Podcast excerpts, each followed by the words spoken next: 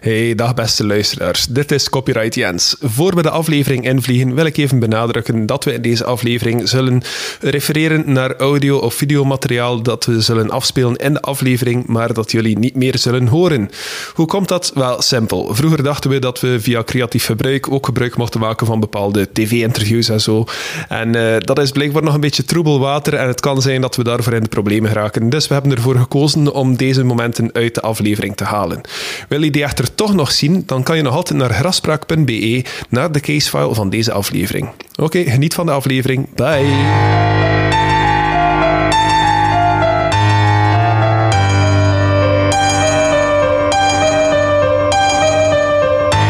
Hallo iedereen en welkom bij Grafspraak. Hoi. Ik ben Jens En ik ben Niki. En dit is de tweede aflevering van 2021. Ja, hé, eh, klopt, inderdaad. En als mijn berekeningen juist zijn, is dit ook onze twintigste aflevering vandaag. Ja, klopt, klopt. Oh, zo crazy. Ja, dat wil zeggen dat wij alle twee al eh, tien cases eh, besproken hebben met elkaar, hè. Eh, nee, dat klopt niet helemaal. Ah ja, want, nee, ik, ik heb er aan het einde van vorig jaar heb ik er twee na elkaar besproken. Nee, inderdaad. Maar ja, gemiddeld gezien wel. Ik 11 en jij 9. Oh, Oké, fijn, als we echt scores bijhouden. Dus ik ben 55% van Graspraak.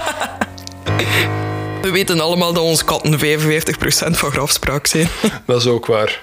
Maar ik ook wel qua lengte en omvang eigenlijk. Goed. Voor wie ons nog niet kent, Graspraak is een wekelijkse paranormale comedy podcast waar Nicky en ik elke week dus een donkere, lugubere, eh, bloederige case bespreken. Dat kan gaan over spoken, over aliens, over cryptids, over mysterieuze moorden, over sectes. Je kan het niet zo gek bedenken of wij willen er heel graag over babbelen met jullie. Elke week is één van ons twee de verteller die alle research gedaan heeft en de andere is de luisteraar die er onwetend instapt en hun onbezouten mening heeft. Ja, klopt. En deze keer ben ik degene die mijn ongezouten mening mag geven. Maar zoals jullie misschien ook al weten, kunnen jullie zelf ook deel uitmaken van onze afleveringen. Wij hebben op onze site namelijk een knop staan en daarmee kan je een voice message opnemen als jij zelf iets ja, te vertellen hebt dat je ooit hebt meegemaakt. Een verdrongen herinnering of iets dergelijks. Ja, maar naast verdrongen herinneringen kan je er ook terecht om je spooky verhalen of je alien encounters of eh, je Bigfoot sightings of eender wat te vertellen. Of je geschiedenis als sectelid of secteleider, dat is ook altijd welkom natuurlijk. Het moeten niet per se verdrongen herinneringen zijn. Secteleider. Zoals dat Creed Bratton ooit zei, eh, ik ben lid geweest van verschillende sectes, zowel als leider als als lid. Maar je hebt meer fun als lid, maar je verdient meer geld als leider.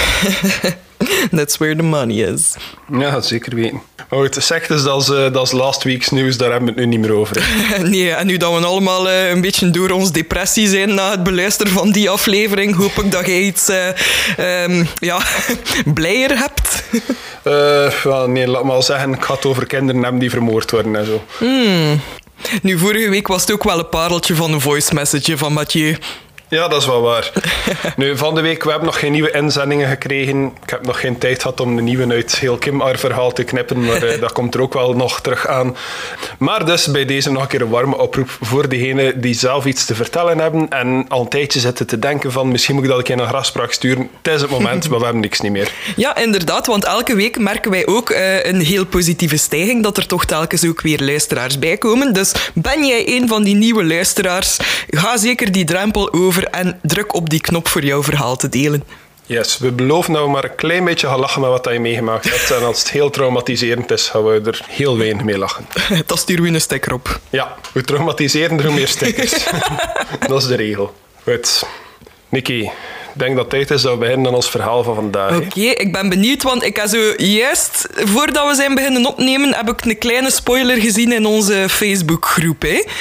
Ah, ja, ja, inderdaad. Ik denk dat Kira was die iets gepost had over een Facebookpagina die eh, huizen post waar dat er moorden Ja, gebeurd ja, zijn. ja, eh, in de US. Ja. En ik had erop gereageerd dat dat toevallig het onderwerp was van de case van vandaag. Oh, Nu, twee minuten geleden heb ik u gezegd dat er kinderen gingen vermoord worden. Dus ja. eh, voor de duidelijkheid niet live in de podcast. Zegt de naam Veliska jou iets? Nee, nee. Veliska, dat is eh, een dorpje of stadje, daar ben ik nu niet zeker van, in eh, een Amerikaanse staat genaamd Iowa. Iowa. Iowa. Iowa. Ja, dat is in, eh, in Iowa is, is Feliska. Jij bent duidelijk nooit een Slipknot-fan geweest. ik ook niet. Ik wou Slipknot nummer beginnen zingen, maar de enige tekst dat nog weet is Wait and Bleed. Toevallig. ja, dat is Feliska, Iowa. Op zondagavond 9 juni 1912 gingen Josiah en Sarah Moore naar de Presbyteriaanse kerk in hun gemeenschap met hun vier kinderen. Wat, Josiah, dan denk ik al direct aan dat we zo ergens in Amish country zitten of zo. Nee, het is in Iowa. maar is dat daar zo niet waar dat er echt zoveel van die gelijk Mormons of zo zitten?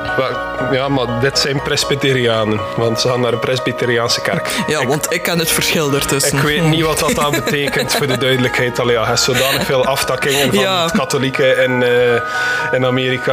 Maar, Maar- dus in, Presby eh, in Villisca, Iowa hadden dus eh, twee grote ehm, gelovige gemeenschappen. Had de Methodisten en de Presbyterianen. Klinkt allebei even slecht en even culty, maar Ja, fijn. ja ik, ik kan niet zeggen wat dat verschil is tussen Ja, die twee. maar als je Josiah noemt, ga ik er sowieso van uit dat je toch wel eh, een paar percentages van eh, Amish blood door je hebt lopen. Veel kans, ja. Nu ja, vraag mij ook niet om het verschil te vertalen tussen een katholiek en een protestant. Ik zou het ook niet kunnen. Nee, het is trouwens Amish, denk ik. Hè? Ik ben het al heel de tijd verkeerd aan het uitspreken. Ik weet niet, maar Vanilla Ice heeft er een programma mee. Juist. Maar goed, ik zit dus één zin ver. Dus Josiah en Sarah Moore gingen naar de kerk met hun vier kinderen, genaamd Herman, Catherine, Boyd en Paul. In die kerk was er die dag een viering voor Children's Day.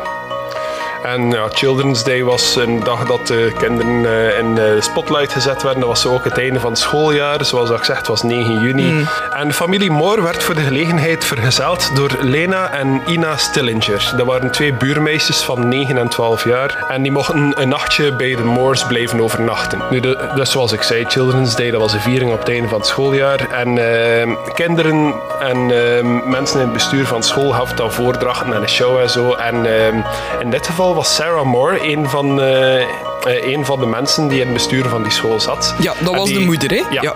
En die samen met haar kinderen dus een voordracht gegeven heeft die avond. Allemaal op hun paasbest gekleed. Het is een gelegenheid dat de, ja, de helft van het dorp komt kijken. Eh, dus je wil nog een indruk maken. Dat, zijn ook, dat is ook een vooraanstaand gezin eigenlijk, heel gekend in het dorp. Na de mis was er nog een, eh, een sociale gathering waar dat iedereen nog een tijdje samen aan het keuvelen was. Tot zo ongeveer 9.30 uur s'avonds. En dan begint iedereen een eigen weg naar huis te gaan, want ja, is 1912. eh, er is nog niet superveel elektriciteit of straatverlichting of zo op dat punt. Thuis is nog niet op de tv. Thuis is al gedaan om 9.30 uur, denk ik.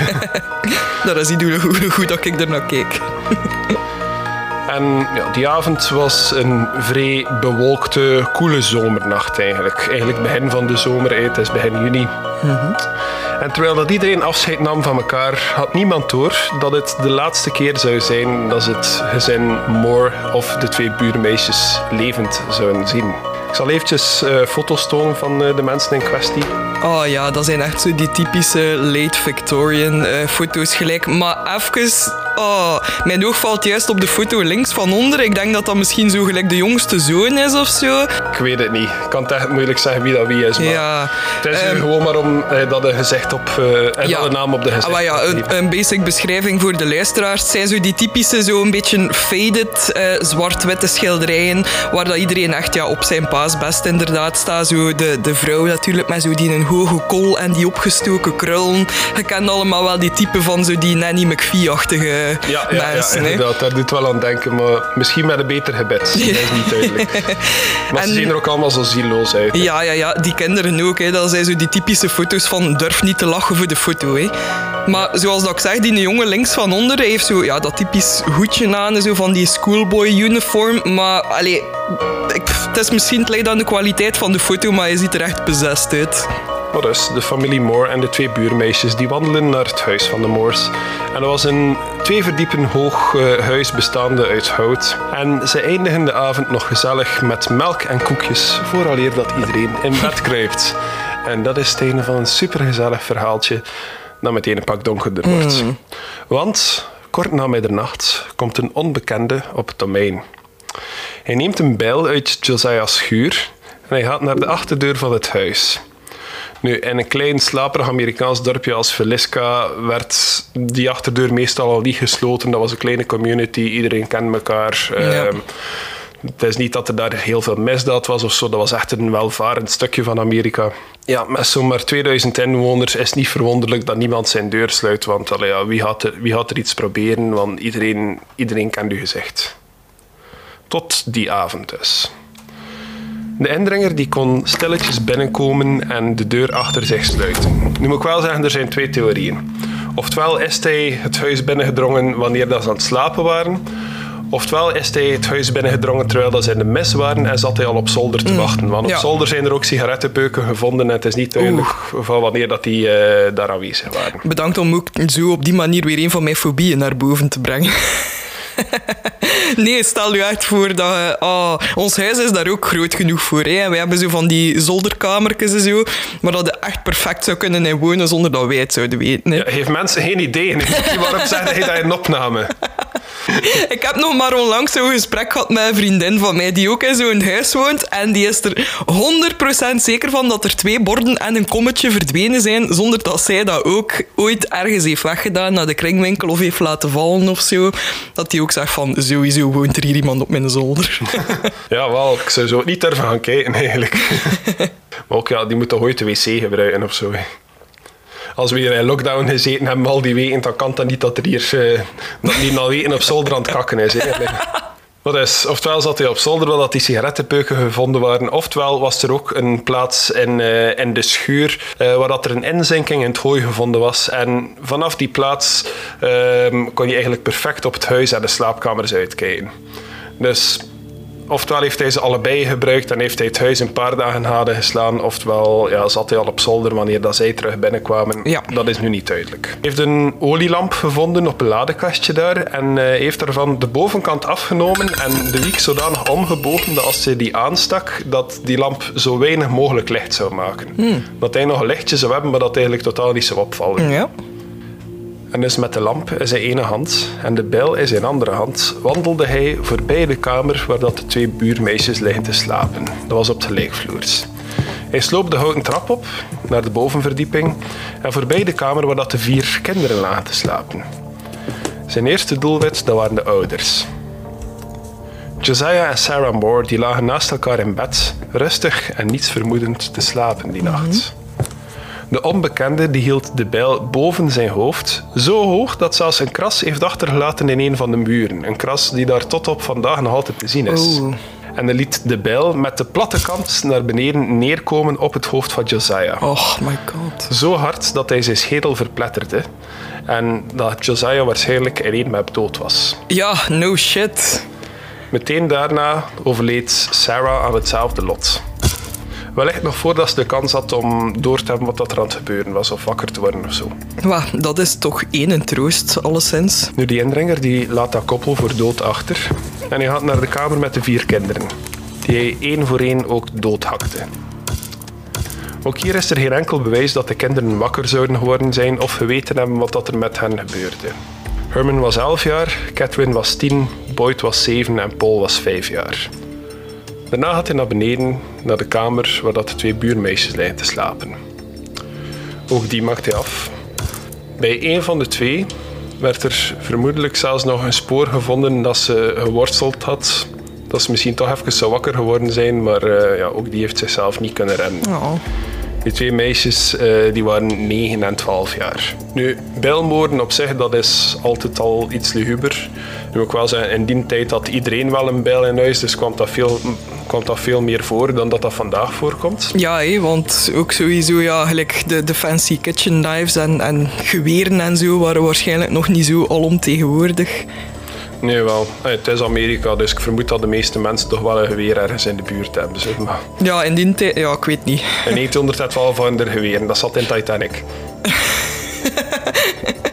maar het engste moet eigenlijk nog komen. Want die indringer die is dan terug naar boven gegaan, naar de kamer waar dat de twee ouders liggen te slapen. Eens dat iedereen dood was. En hij nam opnieuw de platte kant van zijn bijl. En hij begon daarmee op Josiah Moore's gezicht te slaan. En zou tot 30 keer toe op zijn gezicht gebashed hebben, zodat zijn hoofd volledig verbrijzeld was. Ook Sarah zou aan dat lot niet ontsnappen. Ook haar hoofd zou verbrijzeld worden. Jezus, overkill much. Toen zou hij lakens genomen hebben om hun gezichten te bedekken. Hij zou dat ook bij de vier kinderen gedaan hebben, oftewel met lakens, oftewel met kledij, hun gezicht bedekken.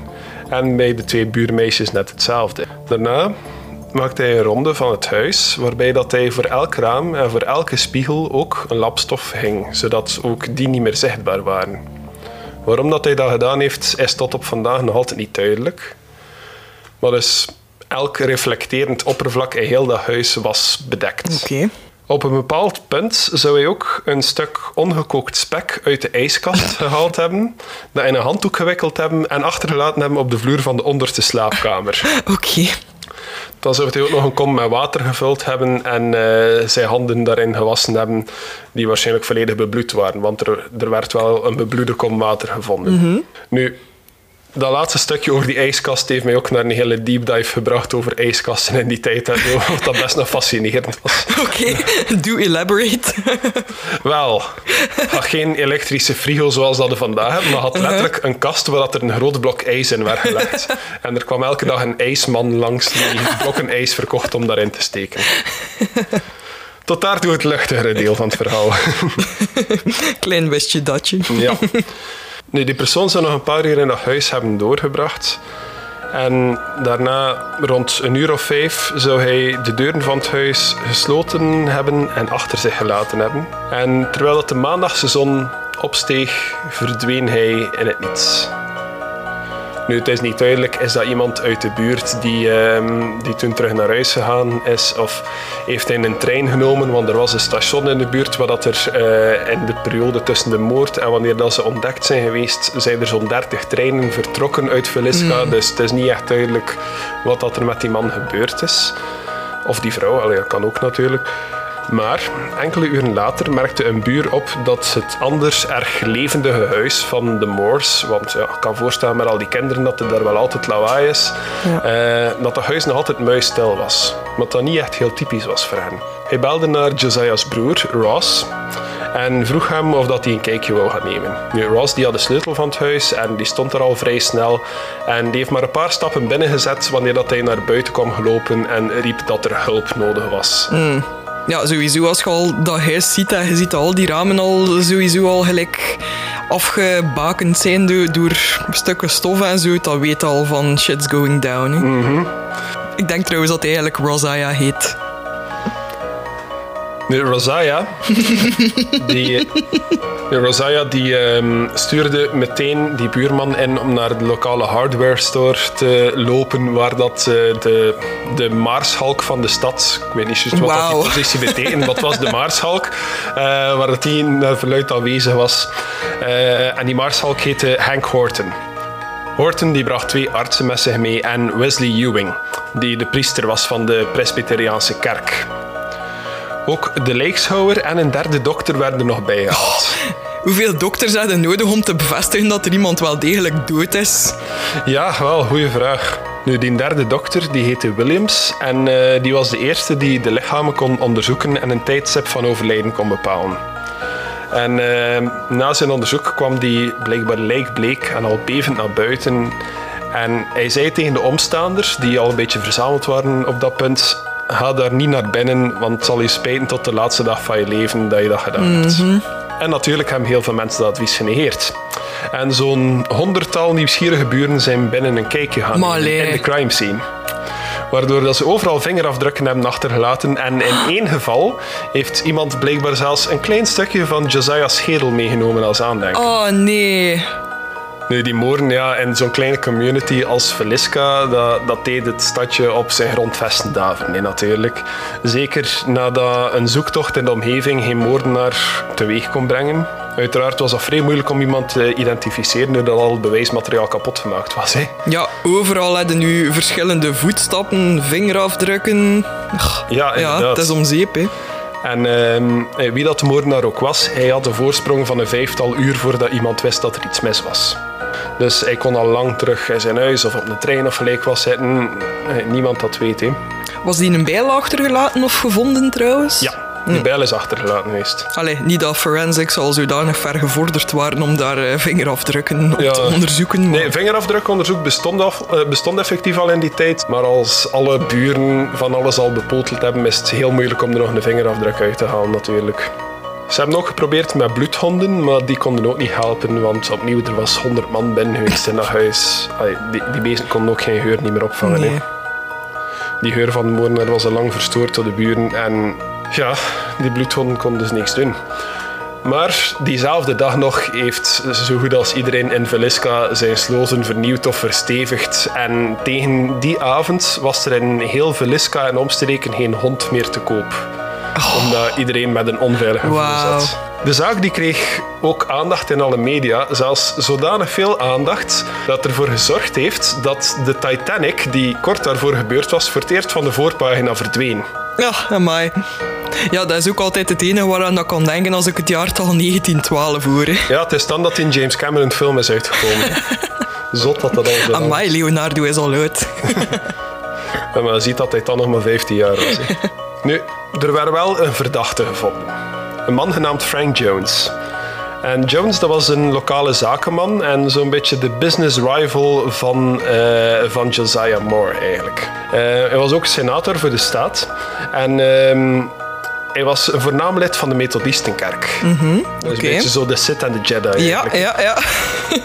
Ik kan niet zeggen wie dat wie is. En eh, de stad die zou al gauw in twee splitsen. Had aan de ene kant de methodisten die aan Jones zijn kant stonden en had aan de andere kant de presbyterianen die 100% zeker waren dat Jones schuldig was. Maar wie van de twee had de Clone Army? Nu ga ik wel zeggen, Jones is nooit officieel schuldig bevonden. Maar hij werd wel het onderwerp van een onderzoek en dat heeft zijn politieke carrière wel kapot gemaakt. Veel mensen uit de stad waren er wel vrij zeker van dat hij het onderzoek onderdrukt heeft met zijn eigen politieke invloed die hij wel nog had. Er waren verschillende redenen dat hij verdacht werd. Zoals ik zeg, eh, Moore en Jones waren business rivals, maar ehm, Moore had origineel gewerkt voor Jones.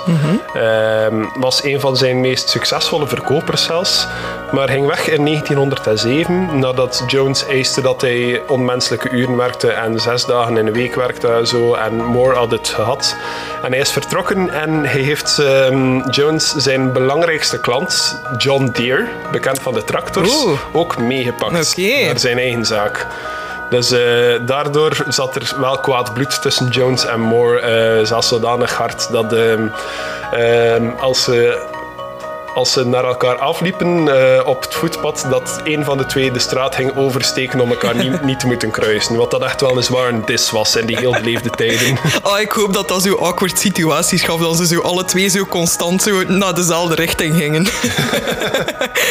nee, ik ga oversteken. Nee, ik. Ook was er gerucht dat Josiah Moore een affaire had met de schoondochter van Jones. En die schoondochter, dat was eh, ja, zo de lokale beauty die blijkbaar nogal veel affaires erop nahield. En die had de neiging om haar affaires via de telefoon af te spreken. Nu, op zich eh, niet echt zo bijzonder, maar je moet wel rekening houden, dat is een tijd dat alle telefoontjes nog manueel via een centrale werden doorgegeven. En dat eh, de persoon in de centrale nogal graag meedeed in de roddels van het dorp. Dus allee, ja, werd al rap gekend wie dat er vaak met wie belde en zo. En zo kwam die affaire wel een keer aan het licht. Chance dat er dan nog geen nudes konden verstuurd worden. Maar, jawel, maar het kostte gewoon heel veel moeite. I sent you my packer, please respond. Nu, Jones die was al 57 jaar toen dat de moorden gebeurden, dus weinig mensen geloofden dat hij zelf 30 keer met die bijl geslaan had en zo. Maar ze zagen hem wel zeker in staat om iemand in te huren. In 1916 stelde directieve James Wilkinson de theorie dat Jones een man zou ingehuurd hebben genaamd William Mansfield. En eh, die zou in het profiel passen, omdat hij eh, ook nog aan een andere bijlmoord kon gelinkt worden. In 1914 zou hij namelijk zijn vrouw, zijn kind en zijn schoonouders vermoord hebben met een bijl. Oh, allee, toffe vent. Mansfield had echter een waterdicht alibi. Hij kon bewijzen dat hij tijdens de moorden honderden kilometers verder aan het werk was. Dus die piste leidde al nergens toe. Dat weer hield de inwoners er toch niet van om Jones nog altijd verdacht te stellen natuurlijk, want eh, je weet hoe, hoe dat roddels werken. En ook Joe Stillinger, de vader van de twee buurmeisjes, was er rotsvast van overtuigd dat Jones erachter zat. Ja, speaking of die een buur, inderdaad, ik, was, ik had er even niet meer bij stilgestaan. Ja, waarom zou het bijvoorbeeld niet de vader van die meisjes kunnen zijn? Dan moet je er ook van uitgaan dat die man zijn eigen dochter vermoord heeft. Hè? Ja, pff. Al ja, ik kan niet zeggen dat het niet kan, maar bij mijn weten is hij nooit verdacht gesteld geweest. suspect everyone. Crime 101. Guilty until proven innocent. Sorry. Nee, ik heb wel een eigen theorie, maar daar ga ik dan straks op terugkomen. Er waren dan weer andere mensen die overtuigd waren van een andere potentiële moordenaar. Een man genaamd Lynn George Jacqueline Kelly. En eh, die man, die drie vrouwennamen heeft, eh, was een Britse immigrant. Eh, ook een preacher en hij was ook nogal gekend als iemand met mentale problemen. Hij stelde bijvoorbeeld nogal graag grensoverschrijdend seksueel gedrag en zo. Hij was in Velisca de nacht van de moord en hij gaf zelf toe dat hij 's morgens vroeg een trein genomen had. Enkele uren voordat de lichamen gevonden werden dus. En Kelly zelf was een linkshandig persoon, eh, net zoals de dader, volgens dat de, de lijkschouwer zou vaststellen. En hij was ook betrapt enkele dagen ervoor toen dat hij door ramen aan het kijken was van andere huizen in Velisca. Want zoals dat ik zeg, hij eh, had nogal sexual deviant behavior.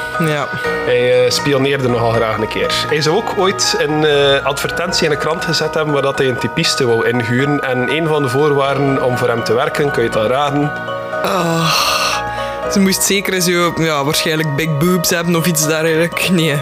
Ah nee, dat stond er niet specifiek in, ze moest gewoon naakt zijn. Ah, ah, ah. Big boobs, small boobs, all boobs, fine. Oké. Ook werden er verbanden gevonden tussen eh, de familie Moore en Kelly. Eh, hij was onder andere aanwezig op die Children's Day viering. eh, waar dat ik dus al zei dat Sarah Moore samen met de kinderen eh voordrachten gegeven hebben, allemaal op hun paasbest gekleed. Ja. En de theorie van veel mensen is dat hij daar aanwezig was en dat eh, Kelly dus eh, een obsessie is beginnen krijgen met dat gezin en hen daarna gevolgd is. Ja.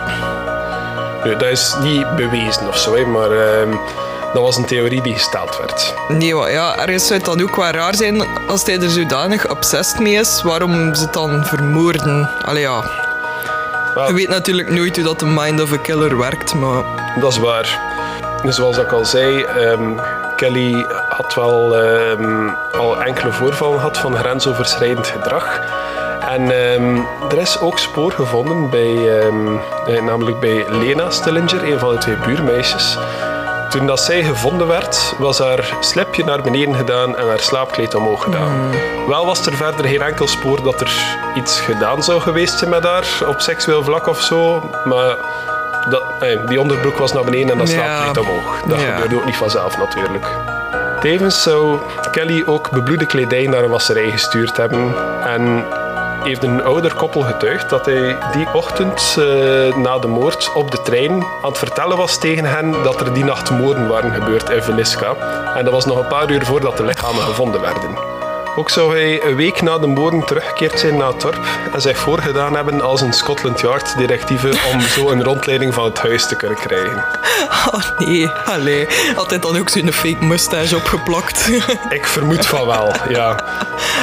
Allee ja, dit alles horende zou ik ook direct zeggen hierin. Ja. I mean, that, that guy...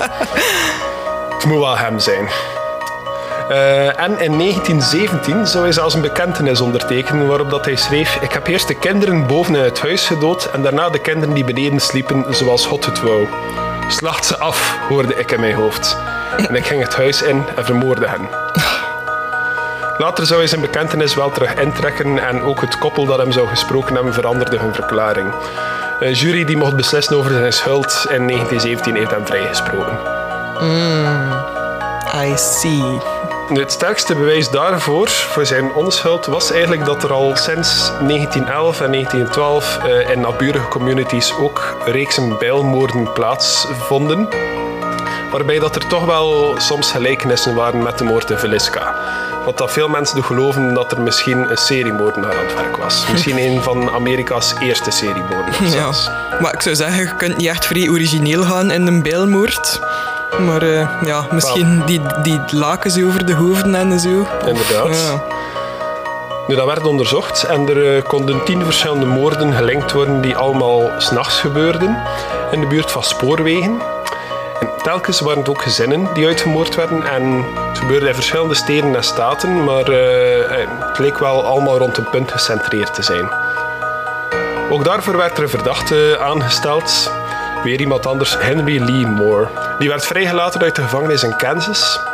eh, kort voordat de moorden begonnen. En hij werd gearresteerd vlak nadat de moorden eindigden. Moore werd verantwoordelijk gesteld voor een bijlmoord op zijn moeder en grootmoeder in Colombia. Maar dat zou hij wel gedaan hebben voor de papieren van het huis in handen te krijgen. En was hij eigenlijk meer uit hebzucht. Terwijl de, al de andere moorden gewoon willekeurig Oké, ja. Ook bij, ehm, bij Sarah en Josiah Moore was er niks uit het huis verdwenen of zo, of toch niks kostbaars. Toch, ook al leken die moorden willekeurig te zijn, zijn er een paar gelijkenissen. Het gebruik van een bijl op zich, zoals dat ik al zei, iedereen had een bijl in huis in die tijd. Dat was nu niet zo merkwaardig. Ehm, ja, slachtoffers werden gedood in hun slaap. Ook dat, ja, als je iemand wil vermoorden met een bijl, een bewegend doelwit is al een beetje moeilijker dan een slapend doelwit. hè. Dus, allee, ja. In acht van de tien moorden werd de bijl ook achtergelaten op het plaatsdelict, zoals eh, dus ook bij eh, Sarah en Josiah. Ja. In zeven van de tien gevallen was er een spoorweg in de buurt. In vier van de tien gevallen werden de gezichten van de slachtoffers bedekt. En drie van de tien, dat is nu minder toevallig waarschijnlijk, was op een zondagnacht. Ook waren er twee gevallen naast eh Velisca waar dat er eh, een olielampje op dezelfde manier uit elkaar gehaald werd en omgebogen om een kleiner, lamp, om een kleiner lichtje te maken. Maar ja, in die tijd had iedereen een olielamp in huis, dus ik denk dat Ja. een truc was dat iedereen wel kende. Inderdaad, ja. Als je zo s'nachts wil binnensluipen, als je van café komt en die vrouw ligt al te slapen. Maar zodanig sukkelen dat je zelfs die kaars niet aankrijgt. Maar toch ja, zijn er ook redenen om te geloven dat die moorden niet zo willekeurig zijn als dat ze lijken. Hè? Want eh, hoe zou die moordenaar op zich al meteen weten in welke kamer dat die ouders aan het slapen zijn? Die moet oftewel het huis al even in de gaten gehouden hebben, oftewel moet hij het huis kennen. Ja. En de platte kant van de bijl gebruiken toont ook wel dat er, eh, dat er over nagedacht is. hè. Of dat, eh, dat de persoon toch iets van ervaring heeft. Want als je met de scherpe kant van een bijl op iemand zou slaan, je de kans dat het komt vast te zitten in hun lichaam met die bijl of eh, in de matras of gelijk wat. Ja. En kun je een paar kostbare seconden verliezen waarin dat er iemand anders wakker wordt en u kan tegenhouden. Fair enough. Dus het is op zijn minst wel slim gedaan dat die persoon de platte kant gebruikt heeft. Eh, beste luisteraars, gelieve niet op ideeën te komen. Zeker niet in onze zolder. Was er ook een link bijvoorbeeld met ehm, het geloof van al die ehm, gezinnen die vermoord zijn geweest nog? Dat is een goede vraag, maar dat weet ik nu niet. Ook waren er nog gelijkenissen met de, de moord in Velisca en een moord in eh, een dorpje in Kansas dat Paola heet. Eh, in beide gevallen was er nog een huis in de buurt waar dat er een mislukte inbraakpoging gebeurde dezelfde avond van de moord. In Velisca zou eh, de dame die de telefooncentrale beheert, dus It's All Coming Ja. Together, eh, zou er ook bij haar aan haar deur geprutst zijn die nacht, maar is die beginnen hellen en heeft de persoon die probeerde binnen te raken eh, weggelopen. In Paula, Kansas, dus, werd er ook een gezin wakker van een stuk van een olielamp daar, dat op de grond viel. En zij is nog rap naar beneden kunnen lopen en hebben ze nog iemand uit het raam naar buiten zien klimmen. Dus ja, dat is weer een gelijkenis. En de laatste gelijkenis is nog met een andere moordplaats waar dat ook de telefoon bedekt werd met een lap stof, de spiegels bedekt werden, de ramen bedekt werden, de gezichten bedekt werden. Ja. Dat was ook iets dat toch op enkele moordplaatsen gebeurd is. En ja, ik vraag mij toch af, waarom zou je zoiets doen? Ze doen die telefoon bedekken die midden in de nacht toch niet kan overgaan. Volgens mij was dat iemand die toch al, ehm, eh, die toch zeker in het paranormale of zo geloofde en er zeker van was dat, dat zijn slachtoffers hem nog via de spiegels of de ramen of reflecterende oppervlakten of telefoon of zo konden zien of horen. Ja, want ik krijg al heel de tijd eigenlijk zo beelden in mijn achterhoofd van eh, de hunting on Bly Manor. Eh, die, die dekte ook al die spiegels en, en reflecterende oppervlakten af. Hè. Ja, maar dat was omdat ze effectief een geest achter haar zag Ja, maar je weet nooit niet dat, er zo, dat die zo een of andere demon ziet in die reflectie die zo zegt van kill, kill, kill. Ja, dat kan. Zou een goede film zijn eigenlijk. Weer al. Ik zal het huis een keer tonen, want het staat er tot op vandaag nog. En het is een toeristenattractie geworden intussen. Velisca X Murder House. Yes. Dus dat bord staat er in het, eh, in het groot voor. Ehm, ik heb het ook al gezien met bebloede letters op dat bord. Dus misschien eh, variëren ze zo een keer rond het seizoen van Halloween of Ja. zo. Nu, voor de juiste prijs kan je daar een nachtje doorbrengen in dat huis zelfs. En die juiste prijs is 428 dollar op dit moment. En veel mensen beweren dat er vreemde gebeurtenissen voorkomen gedurende de nacht in dat huis. En dat is eigenlijk de reden dat ik dat wil bespreken voor grafspraak. Want eh, wij zijn geen true crime podcast. Ehm, maar ik vond de crime hier toch wel interessant genoeg om, eh, om het verhaal daarvan ook een keer te vertellen. Maar nu komen we dus tot de spooky shit. Ik dacht wel al dat er een paranormale twist ging komen. Ik zal eerst en vooral zeggen, nadat de Moors daar vermoord zijn geweest, zijn er nog een paar gezinnen ingetrokken in dat huis in Villisca, Iowa. Maar geen van die gezinnen is daar lang gebleven eigenlijk. Sommigen zagen een man met een bijl midden in de nacht. Anderen hoorden gegichel van kinderen. Al sinds de jaren 30 wordt het huis ook regelmatig gebruikt om contact te leggen met uh, de dodenwereld. Onder andere Ouija en seances en zo uh, ja. komt dat wel vrij vaak voor. Er zijn ook al verschillende ghost hunting shows aanwezig geweest in dat huis, wat dat uh, ook tot veel van het beeldmateriaal dat ik u subiet zal tonen heeft geleid. Oeh, okay. Onder andere Ghost Adventures is er ook al geweest. Ik denk mm -hmm. dat dat zo de grootste is. Veel van de mensen die er tijd hebben doorgebracht, beweren dan ook dat ze kinderen horen of zien. Um, dat ze er zelfs mee kunnen spelen. Uh, er, li er, ligt speelgoed in het huis, waar dat de kinderen soms graag mee spelen, zoals een bal dat ze graag laten rollen of zo. Uh, dat komt heel vaak voor in dat huis. Ja. Daar heb ik ook beeldmateriaal van. Ze horen ook geluiden, ze fotograferen anomalieën. Er hangt zelfs aan de inkom een bord met allerlei foto's met bewijs van het paranormale dat mensen in dat huis genomen hebben. Okay. Ik zal je dat even tonen. Ik ga een keer kijken. Hè. Ah, Goh, ik zie hier een foto en ik, ik, zag eerst twee lichtpuntjes, maar nu zie ik eigenlijk gewoon zo direct zo gelijk een, een, een spook van, van iemand van de Ku Klux Klan gelijk. zo de deze hier. ja, het lijkt inderdaad wel op, uh, op iemand met uh, zo de, de witte punten ja. kap. Hè? Um, maar uh, er is inderdaad ook iemand die nu toont dat hij zo gelijk scratch marks op zijn rug heeft. Dan een paar vage schimmen, zowel binnen als buiten. Ik zie inderdaad ook zo'n soort van reflectie in, in een raam. Ja, een beetje your typical haunted pictures. Hè. Ja. Alle foto's zullen ook in de casefile staan op grafspraak.be. En zometeen zullen we ook wel videobewijs bespreken dat ook allemaal met timestamps in de casefile zal staan. Dus wie wil meevolgen, raden we aan om naar grafspraak.be te gaan. Maar dus ik zal eerst nog afsluiten met te zeggen dat er zowel goede als kwade verschijningen voorkomen in dat huis. In de kelder bijvoorbeeld zien mensen soms schaduwfiguren die grommen of bedreigende geluiden maken naar hen. Anderen horen de kinderen rondlopen, horen hun stemmen. Soms willen ze spelen, soms zijn ze bang van wie dat er aanwezig is in het huis. Andere momenten zou er ook een kwaadaardige, ijskoude aanwezigheid te voelen zijn, vooral op zolder, waar dat de moordenaar zou gezeten hebben. Ja. Uh, of horen ze een man fluisteren over het feit dat hij de kinderen afgemaakt heeft. Mm. Dat komt ook voor.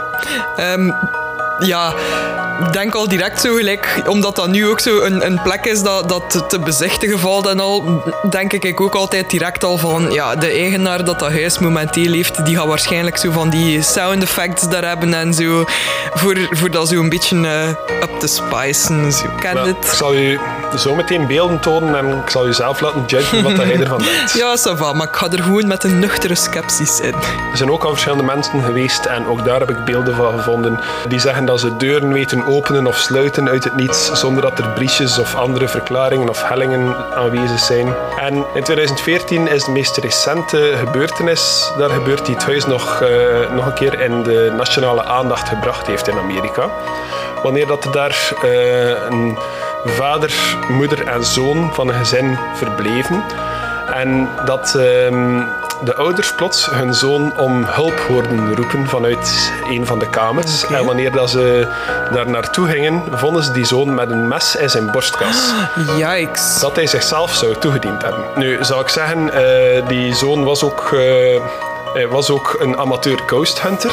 Hij heeft nooit willen zeggen wat dat er daar gebeurd is in die kamer. Maar er is wel achteraf uitgekomen dat hij, eh, dat hij al frontale hersenschade had na een val op zijn werk. Mhm. En dat hij eh, daardoor, ja, het is Amerika, als hij daar ziek wordt, you're fucked. Ja. Uh, hij stond op punt van zijn huis te verliezen, van zijn werk te verliezen.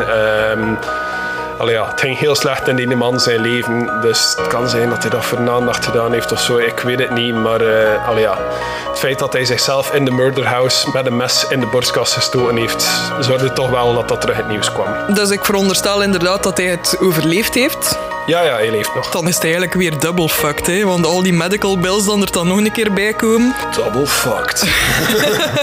Ik zal je eerst en vooral een keer een uh, stukje tonen uit een aflevering van Ghost Adventures. Oké. Oké, okay, Jens heeft hem zojuist van stoel moeten verzetten omdat ons kat terwijl op zijn stoel is gaan zitten. Ja, en nu is hij hier heel dwaas naar mij aan het kijken. Wat doe hij nu? Maar goed, Nicky, het uh, net de beelden van de Ghost Adventures aflevering gezien? Ja. Nu, dus voor de mensen die zal ook gelinkt staan in de casefile met de timestamps erbij. Uh, we hebben daar een paar dingen gezien, hè? Of gehoord. Of gehoord, inderdaad eigenlijk heel specifiek gehoord. Het is begonnen met een, uh, met een EVP dat ze opgenomen hebben. Dus EVP is een electronic voice phenomenon, wat dat eigenlijk gewoon wil zeggen dat um, bepaalde elektrische apparatuur stemmen zou kunnen opnemen of geluiden opnemen die wij met het blote oor niet horen. Mm -hmm. Die eerste EVP. Uh, in de Ghost Adventures aflevering vertaalden ze dat naar I Killed, I killed Six Children. Ja. Uh, hoorde jij dat erin? Oh. Ja, dat is weer zoiets typisch. Hè. Bij, bij alle drie de, de EVP's dat we nu eigenlijk daar juist gehoord hebben. Hè. Je hoort er wel een paar klanken in maar in principe kan het op dat punt nog van alles zijn. Hè. En het is dan maar gewoon... Dat, dat is zo het typische aan Ghost Adventures ook. Ze projecteren dan die een tekst, wat dat zij denken te horen. En ze laten dat dan enkele keer horen. En ja, op die manier gaat eigenlijk al... Allee, kun je om de duur niets anders meer horen ook. Hè, dan wat dat zij denken dat het is. Oké, wel, we zullen straks de proef op de som nemen. Hè. Ik heb straks nog een video waar dat er nog een EVP ingenomen wordt. En jij zal er naar mogen kijken met je ogen toe. Oké. Oké, maar dat is de EVP. Ja, ik ben er ook nooit zelf 100% van overtuigd. Um, nu moet ik wel zeggen, die laatste dat we gezien hebben, die was wel iets overtuigender. Daar hoorde ik wel eh, bijna de woorden in dat ze, dat ze projecteerden op het scherm. Waarin dat je dus zo zegt, de stem hoorde van een donkere aanwezigheid die zei, I keep them here in the dark. Ja, en, ah, wel, en ik moet ook wel zeggen, nu om even ook terug te keren naar de Hotel Cecil aflevering, hier vind ik het dan al geloofwaardiger, omdat allee, het minder interference gelijk. Uh, want die kerel dat die EVP-sessions die in de Cecil hotel, daar zou ik nog sceptisch genoeg zijn om te zeggen van ja, daar zijn er waarschijnlijk honderden radiostations in de buurt dat er wel zoiets van zou doorcijpelen of zo. Hier is dat dan natuurlijk minder te... Er zal wel een radiostation zijn of zo, maar allee, dat er echt zo specifieke mannen of vrouwen of kinderstemmen doorkomen, juist op het goede moment. Allee ja, hier ben ik wel al geneigd om een beetje meer mee te gaan in het verhaal. Ja, nu zou ik ook zeggen dat huis in Velisca staat er eigenlijk nog zoals dat er, uh, zoals dat er stond toen dat de Moors daar leefden. Hè. De enige energiebron, heb ik ook gezien uh, in een video van iemand die daar een nacht doorbracht, de enige energiebron is een verlengsnoer dat van de eigenaar van het huis zijn huis tot in het huis in Velisca doorgetrokken wordt. Okay. Uh, dus je hebt één stopcontact in heel dat huis en het is zelfs niet ingebouwd. Gewoon een verlengsnoer dat tot aan daar getrokken wordt. Dus er is dan niks van elektriciteit mm -hmm. in dat huis of zo. Ehm, niks van apparatuur, behalve wat je dan zelf binnenbrengt. Uh, dus als je daar EVP's en zo neemt, is het eigenlijk zo puur of dat maar kan zijn. Ja. Tenzij dat er zo uh, luidsprekers verstopt zijn in, in knuffels van kinderen en dergelijke. Dan was er ook een Spiritbox-sessie in die aflevering die we ook bekeken hebben. Weet je nog welke reacties dat ze daar kregen? Uh, daar kregen ze namen te horen. Ja, inderdaad. Van Lina, wat dat een van de twee buurmeisjes was, en Paul. Ja, inderdaad. Dus uh, ze vroegen namen van aanwezigheden daar in de kamer en via de Spiritbox kregen ze wel heel duidelijk uh, gerichte responses, Lina en Paul als namen. En uh, kregen ze ook nog um, iets dat klonk als wanna play. Ja. Als reactie. Nu, je zou dat kunnen beschouwen als intelligence responses dat ze toch krijgen tijdens hun onderzoek. Ah, of, uh, wat denk jij daarvan? Het zijn inderdaad dat soort reacties. Uh, allee, ik zeg het, I keep an open mind. Hè. Um, dus allee, dat lijkt mij dan inderdaad al um, ja, meer plausible, zou ik maar zeggen. Maar ik blijf erbij, ik ga dat eerst zelf een keer moeten ervaren. Oké, goed. Dan gaan we overgaan naar de volgende video. En uh, die is van eh, een YouTube-kanaal genaamd The Bird Bill.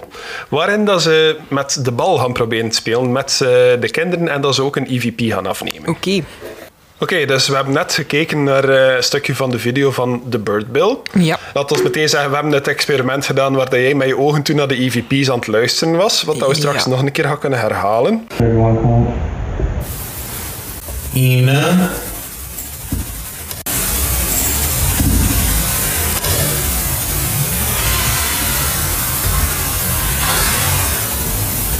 Wat was jouw bevinding? Wat heb jij gehoord? Wat, het eerste stuk dat ik heb gehoord... eh, goh, ik denk dat ik twee woorden hoorde, waarvan dat tweede goh, misschien home of iets dergelijks was. En dan gelijk twee keer gehoest, bijna. Meer kon ik er echt niet van maken. Dat gehoest, dat was iemand die per ongeluk tegen de camera stoot. Ah. Dat werd ook wel verklaard in de video. Maar je kon dat niet zien, want je ogen waren dicht. Ehm, maar die eerste werd door hen vertaald als hij. Eh, jij hoorde home. En- Enkel hij. Ja. Ah, want ik dacht dat ik zo twee klanken hoorde. Ja, ja, het werd een keer herhaald waarschijnlijk. Maar ja, ik hoorde er zelf nu niet echt noodzakelijk iets in. Dat klonk ook... Allee, ja, die waren duidelijk allemaal een beetje lom bezig. Het gebeurt zeker tien keer in die video dat ze ergens tegengestoten of een Ja. onverklaarbaar lawaai maken of zo. Dus, allee, ja. Maar wat dat er wel in die video zat, was dat experiment met die bal. Hè? En, nu, we zien ze tegen een bal schoppen en die bal dat dan een ander patroon aanneemt dan hoe dat ze er tegen geschopt hebben. Nu, mijn eerste gedachte daarbij was van, die vloer helpt misschien een beetje, zit dan misschien een put in of zo. Maar wat dat je wel zag, was ehm, dat als er een helling zou zijn, dat er ook een punt was dat die bal tegen de helling ingaat. En dat hij een redelijke afstand kon afleggen met een klein duwtje en dat hij zelfs nog genoeg kracht had om over een kabel te rollen. Ook al was de schop dat ze er tegen geven eigenlijk niet sterk genoeg om, eh, om dat te verwezenlijken. ja, het is waar. Maar ik denk dat, dat dat een van de eerste dingen was dat ik gevraagd had. Hè, omdat dat zo'n beetje leek, leek op zo'n een bal in moes. Ja, Eh, ja, ik veronderstel dat, dat je daar al niet zoveel macht nodig hebt voor hem een beetje verder te laten rollen. En alleen misschien in combinatie met, wie weet, ja, toch dat er ook wel een beetje... Of zorgde in de winter wel voor dat dat een beetje verder verplaatste. Maar ik dacht dat hij ook gewoon te- tegen de stoof gebotst was en dat hij daardoor een beetje begon af te wijken van richting. Maar hij ontweek de stoof precies een beetje. Maar ja, dan nog, als hij tegen de stoof botst, had hij niet extra force bij krijgen. Hij had hij gedaan. ja. Dus eh, we kunnen bevestigen, moesten ballen zijn altijd haunted. Sorry als je volgende week turnles hebt en dat er eh, dodgeball gespeeld wordt met moesenballen. You're fucked.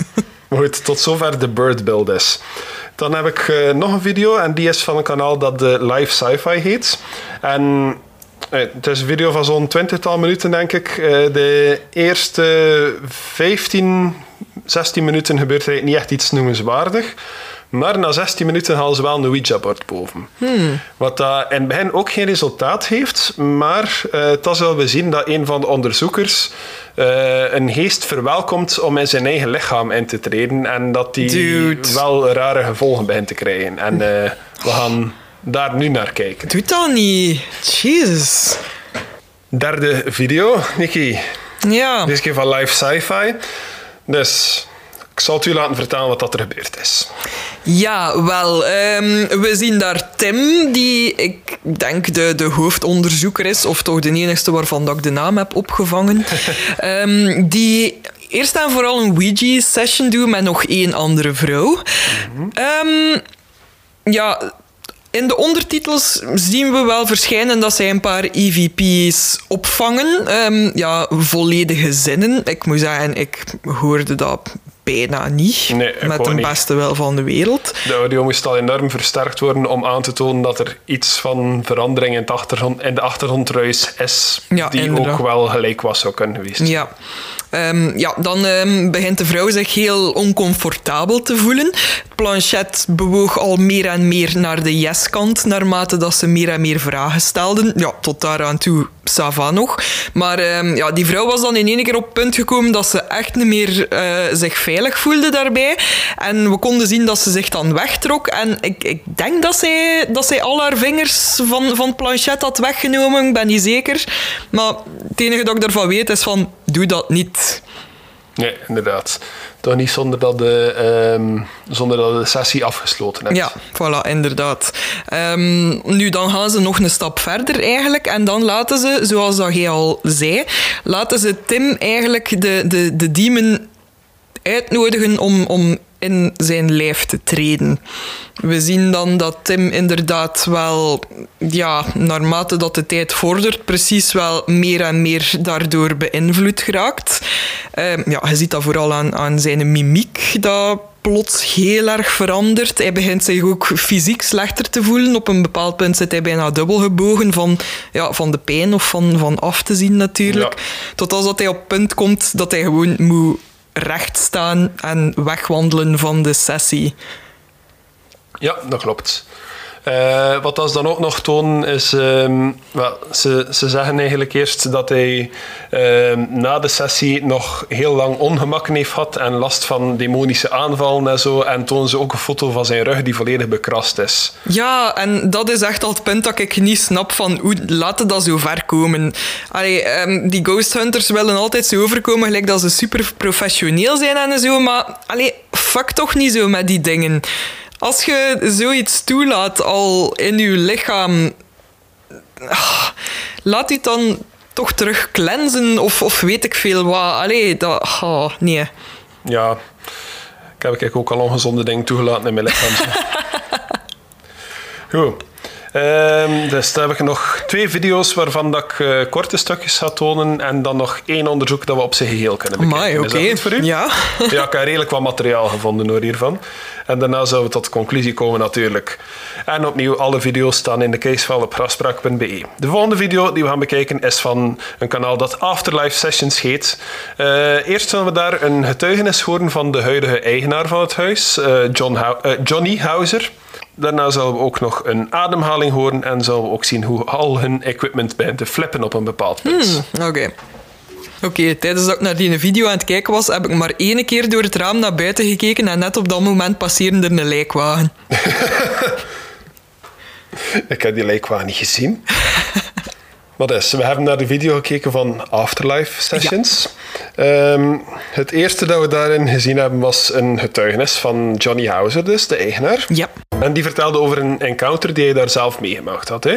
Ja. Ehm, kan je die in het kort nog navertellen? Ja, dus hij had een, ehm, ja, ik veronderstel een vriendin van hem, een high school teacher, of ja, een school teacher in het algemeen, had hij uitgenodigd om ook, ja, goh, niet per se te onderzoeken, maar gewoon om het huis een keer ja, te zien en te ervaren. Ehm, en ze ging dus in de kleerkast van, eh, van de kinderen gaan zitten. En de, de ingebouwde kast, zo Ja. mini-kastruimte. Ja, ja, en we hebben al genoeg horrorfilms eh, gezien om te weten dat dat echt niet de plek is waar dat je moet zitten in een kinderkamer. nu, ehm, ja, eh, Johnny zei dat hij op dat moment ook ja, Pantera begon af te spelen. En dat daarop de, de leerkracht zei eh, dat ze zich niet zo goed voelde. Dat, dat, ze, dat ze iets vreemd voelde. Johnny dacht, ja, dat komt door de muziek dat ik aan het afspelen ben. Maar ze zei van, nee, nee, nee, het is, het is iets helemaal anders. Dus Johnny ging er ook bij in de kast gaan zitten. En ze horen op dat moment ook effectief voetstappen. Die voetstappen leken te komen alsof dat ze dus bovenaan begonnen. En zo de trap afkwamen naar beneden, naar de kamer waar zij zich bevonden. Hij zei ook dat er eh, licht van een straatlamp eh, binnenkwam onder de kastdeur. En dat dat licht ook verstoord werd alsof dat er iemand langs hen liep. Ja. En ja, iemand die ze in duidelijke voetstappen van beneden naar boven had Ja. horen komen. Hè. En dat hij achteraf ook op bewakingscamera's gekeken heeft en dat er, eh, dat er niets te zien was. Nee, inderdaad. Het is me wel niet duidelijk of dat die camera's binnen of buiten hangen. Met mijn weten is er niet echt veel elektriciteit binnen, zoals ik daarnet zei. Dus eh, ik denk dat gewoon camera's rond het domein zijn. Dat Ja. er niemand heeft zien binnenkomen. Maar Ja. dat is nu niet 100% duidelijk hoe dat, dat in elkaar zit. Ook wel eens gewoon extraatje om op een van die bedden daar een Annabelle-pop te leggen. dat was nog een keer nodig ook. Maar in de video dat we straks naar gaan kijken, we het huis van binnen en van buiten heel grondig zien. En zullen zien wat dat er allemaal aanwezig is. Van creepy per familia. Dan ook in die video is er een bepaald punt dat eh, een van de onderzoekers zich doodverschiet omdat er een heel luide ademhaling vlak naast zijn oor te horen is wanneer dat hij alleen in het huis is. Oh my god! Who's there? Oh my god! Oh my god! Ik was daar ook wel van verschoten. Dat was wel een heel duidelijke ademhaling.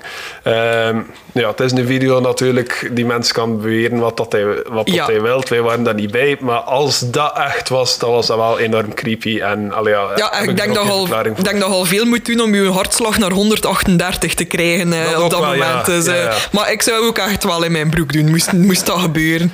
Ja, hij heeft onmiddellijk zijn Fitwatch gefilmd nadat hij zo verschoten was. En zijn hartslag was effectief gespiked naar 138. Ja. En hij toonde achteraf ook dat dat, eh, dat dat heel plots was, dat zijn hartslag zo hoog ging. Dus hij was wel effectief verschoten, volgens mij.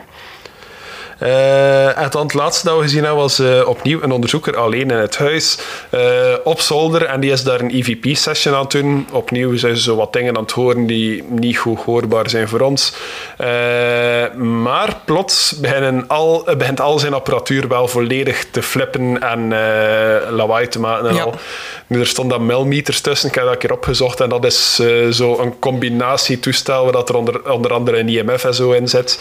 Ehm, dus allemaal apparatuur eigenlijk om aanwezigheden, eh, verstoringen in elektriciteit, bewegingen, om dat allemaal Ja. een beetje te meten. Dus dat was allemaal volledig aan het flippen, ter- terwijl dat hij stil zat op zolder eigenlijk. Ja, inderdaad. Dus eh, ik weet niet, vind je die video al iets overtuigender? Of, eh, dat wel. Allee, ik weet niet in hoeverre dat je die equipment zo kunt, kunt ja, programmeren dat die bijvoorbeeld zouden afgaan op een bepaald tijdstip of iets. Maar allee, ik, ja, ik zeg het, ik blijf ervoor openstaan. Hè. En, en allee, deze video lijkt mij meer eh, waarschijnlijk. Ehm, of toch alleszins ja, beter, beter te geloven. eh. Goed, dan heb ik nog één video dat we nog een klein stukje van gaan bekijken voordat we zelf samen naar een lange video gaan kijken. Eh, deze video is van The Paranormal Files en ik vind het best wel schattig eigenlijk. Eh die kerel die daarachter zit is zo ja, de, de typische slungelige metalhead, maar die gaat op ghost investigation samen met zijn hond en zijn ouders. Ah, zalig. Eh, en het experiment dat we hen gaan zien doen, is dat zij een EVP-session doen, maar dat slechts één van hen drie de resultaten van die EVP zal kunnen horen. En die persoon zit geblinddoekt met een noise cancelling headphone. Dus die kan niet horen wat dat de rest vraagt, maar zegt gewoon luid op wat dat hij hoort via de EVP. Oké. Versta je? Dus eigenlijk is het een onverstoorde EVP-session die niet beïnvloed wordt door... eh, Ja. eh, dus zullen we zien of dat Ja. ze daar gerechte antwoorden op krijgen. Hè?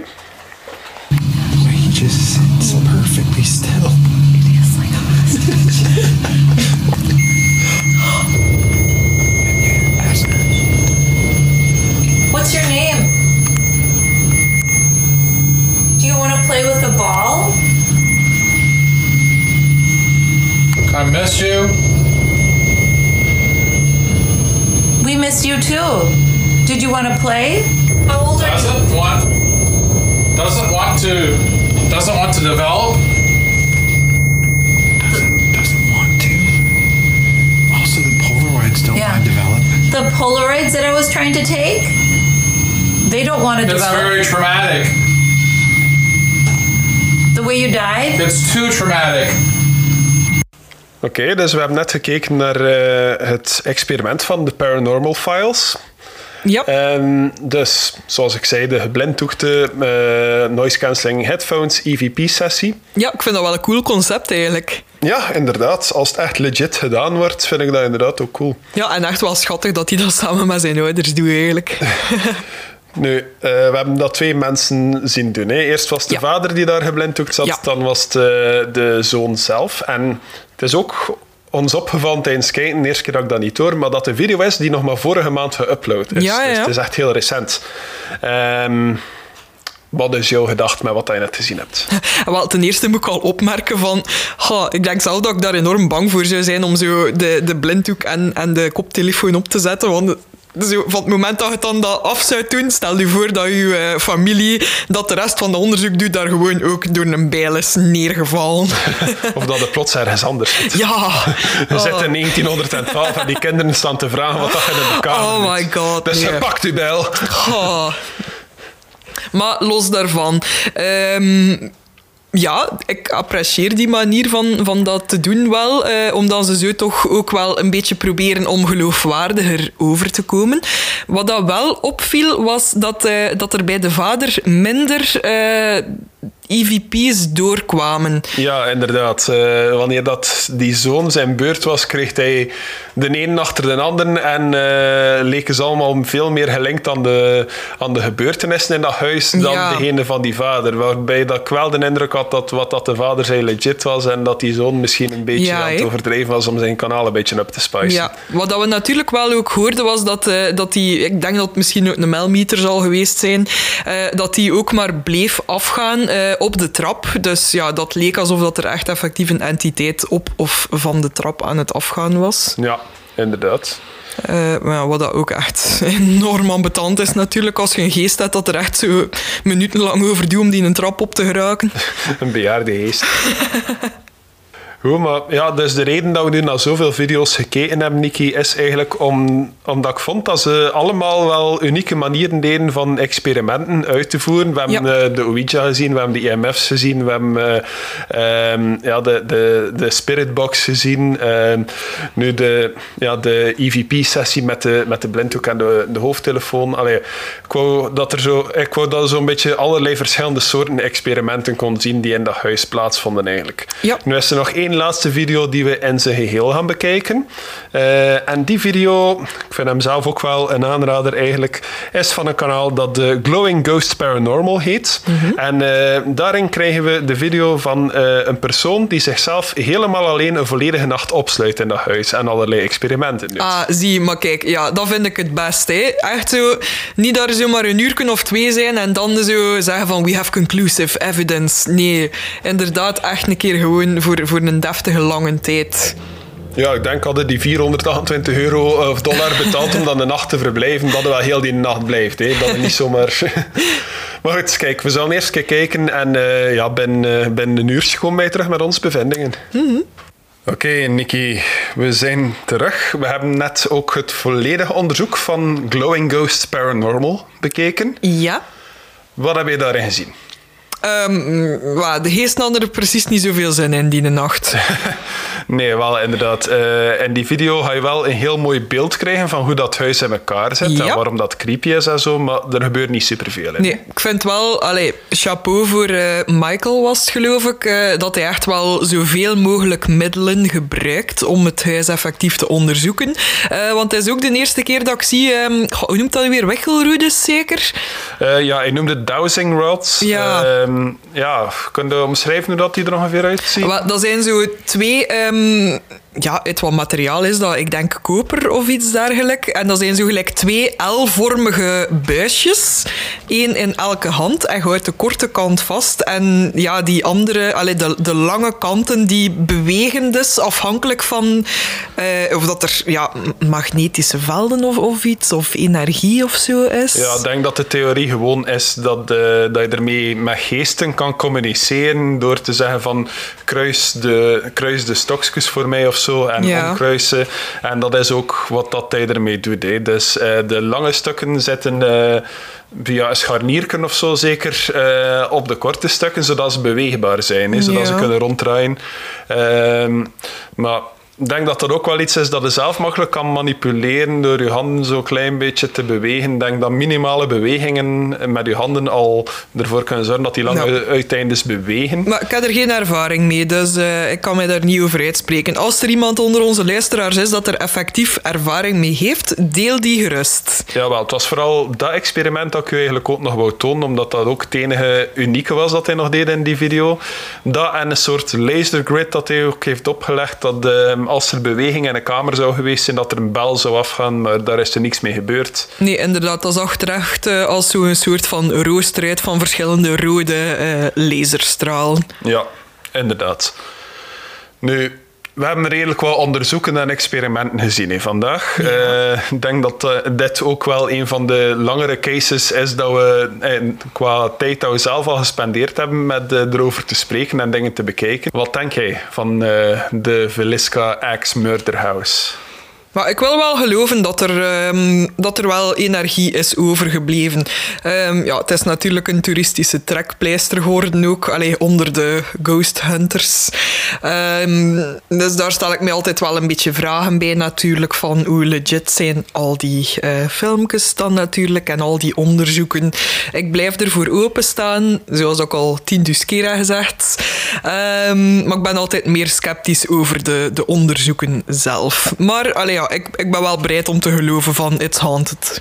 Hij gelooft dat daar spookt? Ja, ja. Maar ik geloof ook dat daar spookt. En ik denk dat dit dan ook de eerste legit dubbele ja is in grafspraak. De eerste keer dat we er echt serieus over zijn, toch? Ja, allee, ik denk sowieso dat hauntings... ehm, ja, dat ik altijd wel eerder geneigd ga zijn om ja te zeggen. Tenzij dat echt zo blijkt als Antrim te zijn dat allemaal in scène is gezet. Nu, het enige dat ik wel jammer vind aan heel die case is... ehm, er zijn al dus en één spookjaars de revue gepasseerd daar, maar de belangrijkste Ghost Hunter is er eigenlijk nog niet geweest. Hè? Er is geen enkele video van Joost Hunter die Oh. daar tijd spendeert. Dus ik stel voor dat we een crowdfunding actie organiseren om Joost naar Velisca te krijgen. Er is één man die daar de waarheid gaat kunnen ontdekken en het is hem wel. Oh, onze Joost Hunter. Hoe fantastisch zou het zijn om hem daar te krijgen. Maar ja, waarom geen crowdfunding om onszelf daar te krijgen? Ja, maar wij zouden meegaan, hè, natuurlijk. Iemand moet hem filmen. Joost kan onze third wheel zijn. Nee, ik denk niet dat die mens gaat wel meegaan met ons. Maar eh, dan heb ik nog een vraag voor u. Wie heeft er de moorden gepleegd? Wel, maar dat vind ik inderdaad ook wel jammer. Ehm, allee, jammer, het is te zeggen. Ehm, ik ben je zo iemand dat, als ik naar Unsolved Mysteries kijk, dat ik dan zo heel teleurgesteld ben dat ze op het einde niet solved blijken te zijn. Terwijl dat, dat heel het opzet is. Ehm, ja, buiten dat heb ik natuurlijk ook de vraag van ja, waarom zijn die spiegels afgedekt? Hè? Dat zijn echt dingen waarvan ik heel graag een antwoord zou willen weten. Maar kijk, ja, laten we het ons gewoon inderdaad op, eh, op de Crazy Priest houden. Hè? Ja, wel, Priest Kelly is inderdaad een van de voornaamste suspects, ook bij mij. Maar er is nog één verdachte, eh, die eigenlijk zelfs niet verdacht wordt gesteld hè, in, eh, in heel de zaak, maar waarvan dat ik ook een vermoeden heb dat hij er misschien wel iets mee kan te maken hebben. Want, zoals dat ik al zei, de deuren waren terug op slot gedaan een keer dat de moordenaar weg was. En er waren geen sporen van inbraak. En er is één iemand in heel dit verhaal waarvan dat we zeker weten dat hij een sleutel had van dat huis. En dat was de broer van Josiah. Oh ja, juist. Ik was die even helemaal vergeten. Dus die broer, Rossmore, of Rosiah Moore, die had de sleutel van dat huis. Die Ja. kon daar binnen zonder iets te moeten brengen. Nu, ik heb in het begin gezegd, de deuren waren niet gesloten, maar andere bronnen zeggen dan weer dat de deuren wel gesloten waren. Dus het is mij ook niet 100% duidelijk eh, of dat meer dan 100 jaar geleden, of dat die specifieke deuren gesloten waren van dat huis.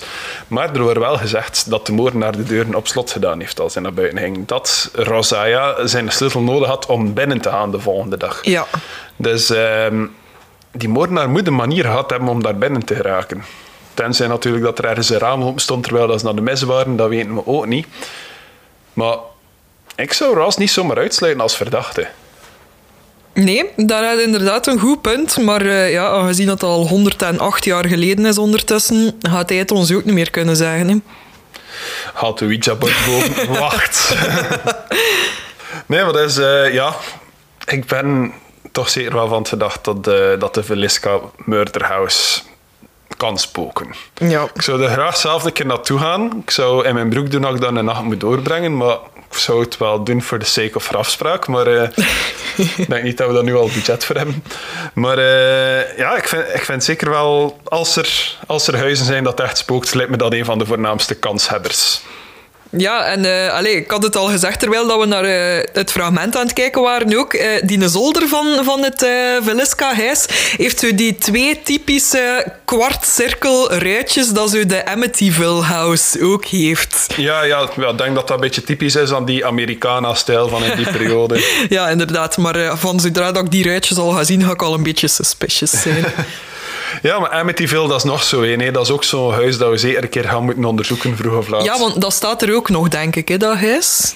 Eh, ik denk Allee, het, maar durf ben- het nu niet zeker Ik ben ook ja. niet 100% zeker, maar ja, dat is ook een van de bekendste spookhuizen. Eh, ik ben nu bewust voor deze gegaan, eigenlijk, omdat nog een keer een murder house wou bespreken. Het enige echte spookhuis, of spookhuizen die we besproken hebben, zijn Cecil Hotel en het Sas van Gent. Hè? Ja.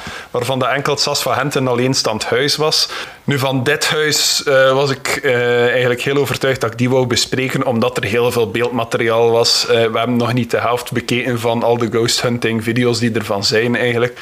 Ehm, ja, dat er ook al dus artikels en documentaires over gemaakt zijn, zowel over de mysterieuze moord als over het spoken in het huis zelf. Dat op zich maakt het al een heel interessante case. Eh, waarmee dat ik bedoel, het is, het is al interessant op zich als je, eh, zelfs als je al het eh, spookachtige weglaat en puur focust op de mysterieuze moord. hè. Zeker, zeker.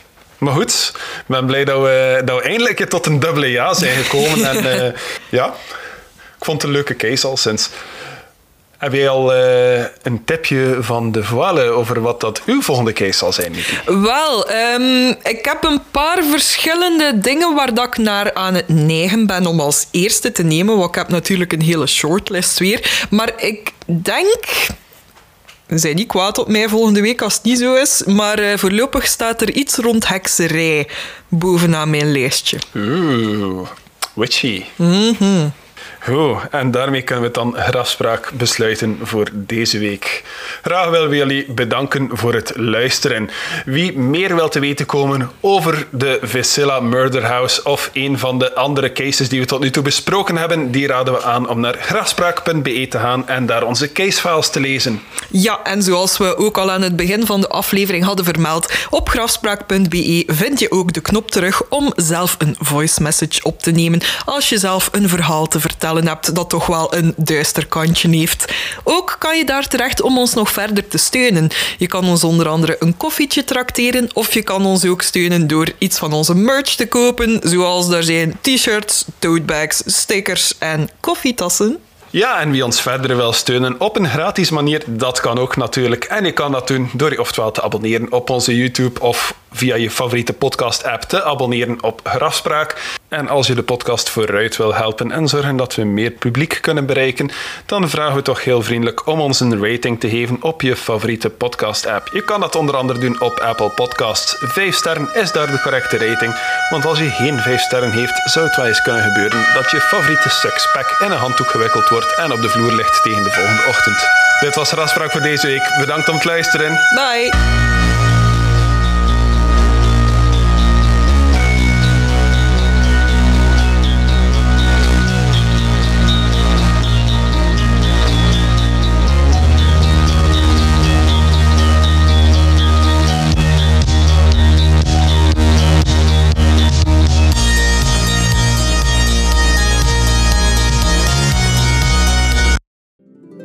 afspraak.be.